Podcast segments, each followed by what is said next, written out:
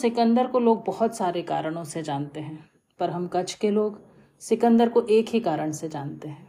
और वो कारण है कि कच्छ की धरती ही वो पावन धरती है, जहाँ सिकंदर को अपने दुनिया जीत लेने के सपने को दफन करना पड़ा था। और यहाँ से अपनी सेना और खुद की जान बचाकर भागना पड़ा था। दोस्तों, मेरा नाम है एकता व्यास और मैं सुनाती हूँ कहानियाँ।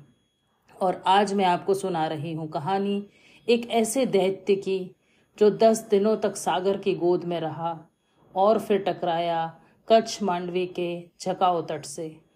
तो सुनिए कहानी बिपोर जॉय की।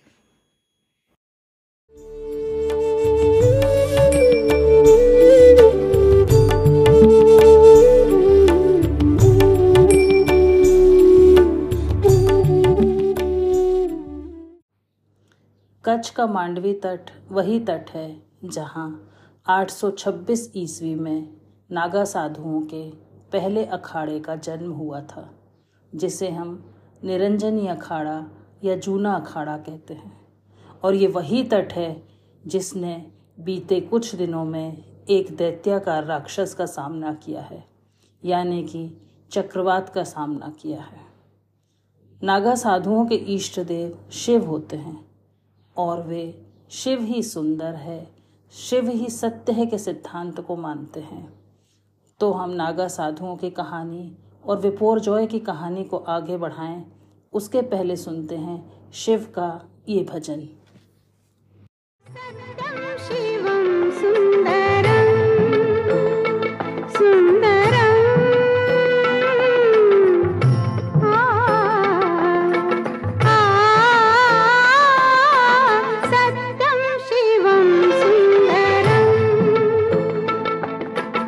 सत्यं शिव सुंदर ईश्वर सत्य है।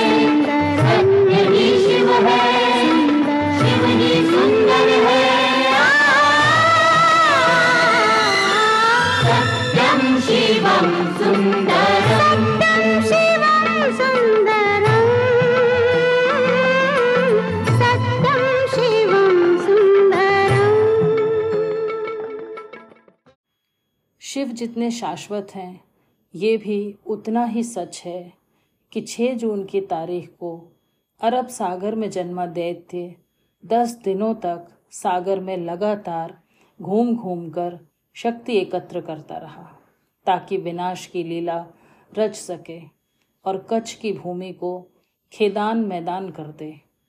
चार से पाँच घंटे लंबी लैंडफॉल की विधि को पार करके ज्यों ही इस दैत्याकार चक्रवात ने कच्छ की धरती के पाँव पखारे, बस फिर क्या था? दैत्य की शक्तियों का निरंतर शरण होना शुरू हो गया। मेरी नज़र में इस चक्रवात की गति का मध्यम पड़ने का एक और भी कारण है। जैसा कि हम सब जानते हैं, द्वारिकाधीश के मंदिर में दिन में लगभग चार से पाँच ध्वजा चढ़ाई जाती हैं। किंतु चौदह जून की दोपहर एक साथ दो ध्वजा चढ़ाई गई। लोगों का ऐसा मानना है कि जब द्वारिकाधीश के शीर्ष पर एक साथ दो ध्वजा चढ़ाई जाती हैं तो आने वाला संकट भी आधा हो जाता है।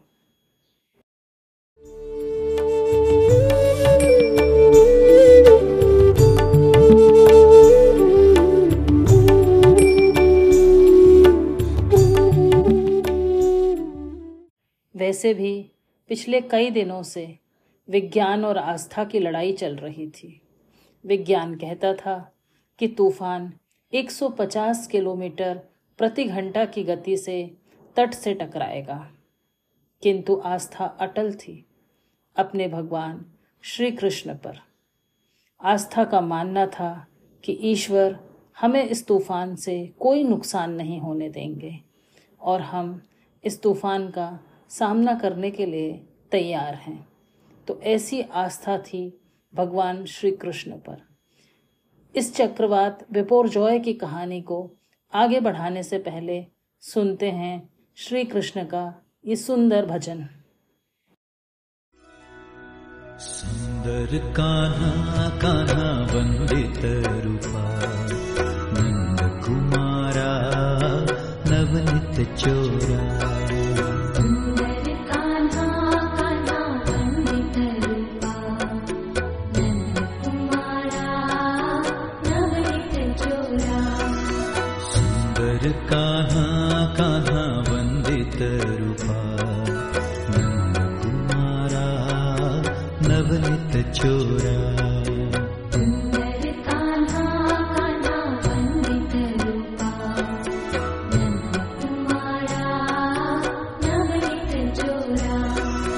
पावन नामा कान्हा पाप विनाशा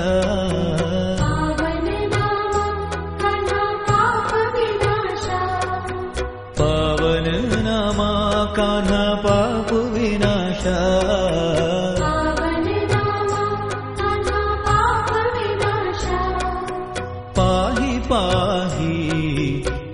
केशवशौरी।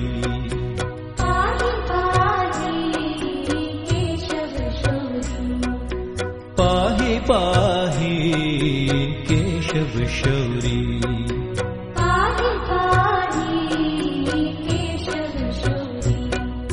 सुन्दर का सुन्दर का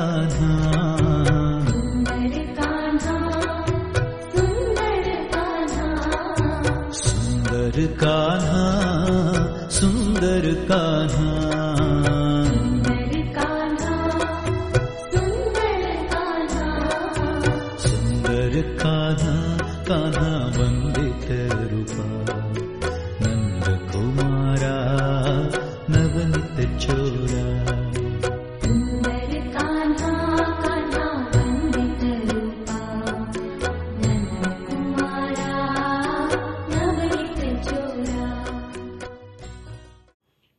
मानव मात्र के लिए ही संभव है कि वह अपना सौ प्रतिशत कर्म करने के बाद किसी भी परिस्थिति या समय में अपने आप को ईश्वर के सामने समर्पित कर दे और कहे, अब आप ही संभालो, मुझसे ये सब नहीं संभलता। और जब हम अपने आप को किसी दैवीय शक्ति या भगवान के सामने समर्पित कर देते हैं तो हमारी हर मुसीबत की ज़िम्मेदारी भी ईश्वर की ही हो जाती है।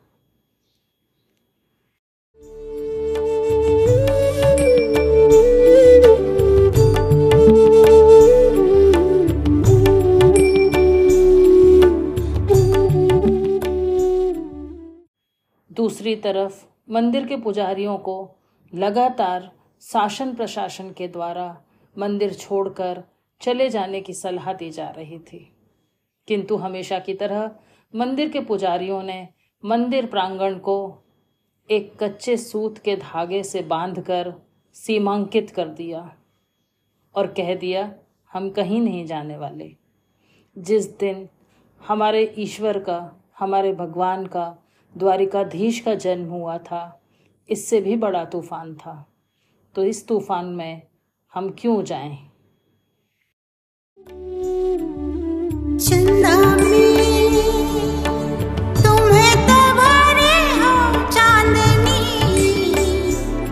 So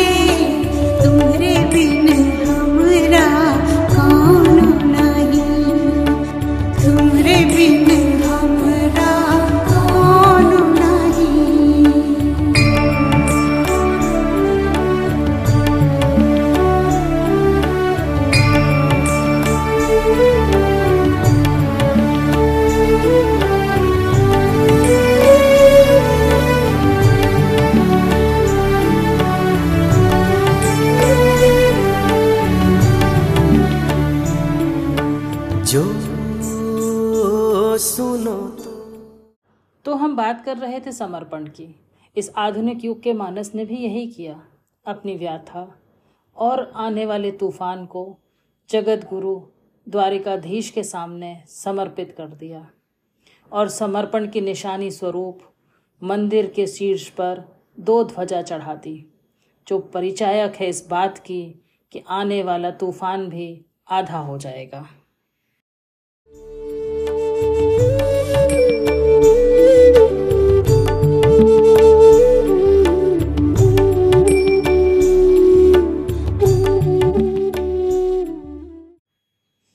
अगर ये ना भी माने कि विज्ञान हार गया तो कोई बात नहीं। हमें ये तो मानना ही पड़ेगा कि विज्ञान से आगे है मन, और मन से आगे है आस्था।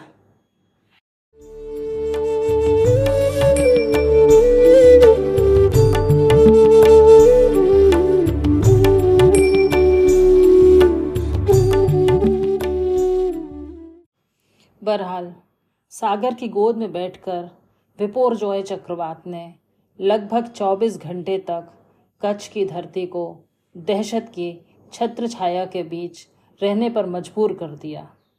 अंततः कच्छ इस कुहासे को चीर कर विजेता की तरह उभर कर विश्व के सामने एक बार फिर मिसाल बन गया। यूँ तो कच्छ प्रदेश अपने आप में ही कुदरत की एक अनोखी प्रयोगशाला है। मात्र ढाई अक्षर का कच्छ और प्रेम दोनों में ही दुनिया को जीत लेने की ताकत है। कच्छ के विजयी होने के स्वभाव और कच्छ रहवासियों के प्रेम की ही ताकत का नतीजा है कि विपोर जॉय जैसे दैत्य को भी नतमस्तक हो जाना पड़ा।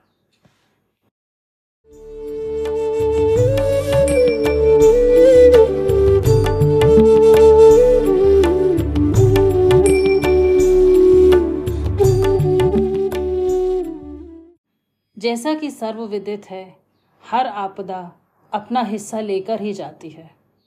उसी तर्ज पर विपोर जॉय ने भी कितने ही बिजली के खंभों को गिरा दिया। असंख्य पेड़ों को धरती माँ की गोद से उखाड़ कर दूर फेंक दिया और कितने ही पशुओं को अपनी जान से हाथ धोना पड़ा।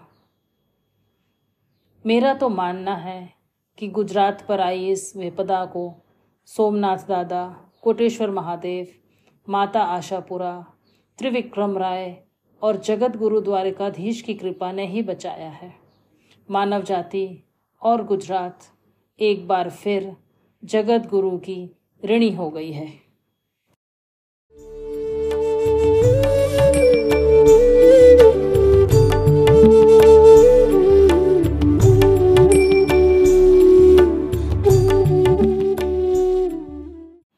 इन कठिन परिस्थितियों में अगर मैं बात न करूँ देश की एनडीआरएफ, एसडीआरएफ, जल थल वायुसेना गरुण कमांडोज और ना जाने कितनी सरकारी और गैर सरकारी संस्थानों का जिन्होंने चक्रवात प्रसार के दौरान और समाप्ति के बाद भर बरसात में राहत कार्य चालू कर दिए।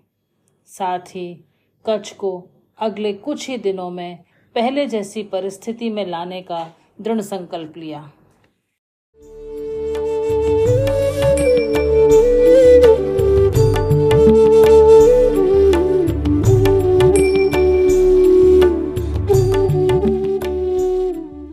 वैसे भी अषाढ़ी बीज, जो कि इस साल 20 जून को था, कच्छ के नए साल की शुरुआत का दिन था। नए साल की शुरुआत के दिन भला कौन सा पिता अपनी औलाद को दुखी या परेशान देख सकता है? इसीलिए पिता तुल्य दरिया अपने बच्चों को नए साल पर नई उमंग, नए जोश के साथ मानसिक, शारीरिक, आर्थिक उत्थान की ओर ले जाने के लिए प्रेरित करता रहा है।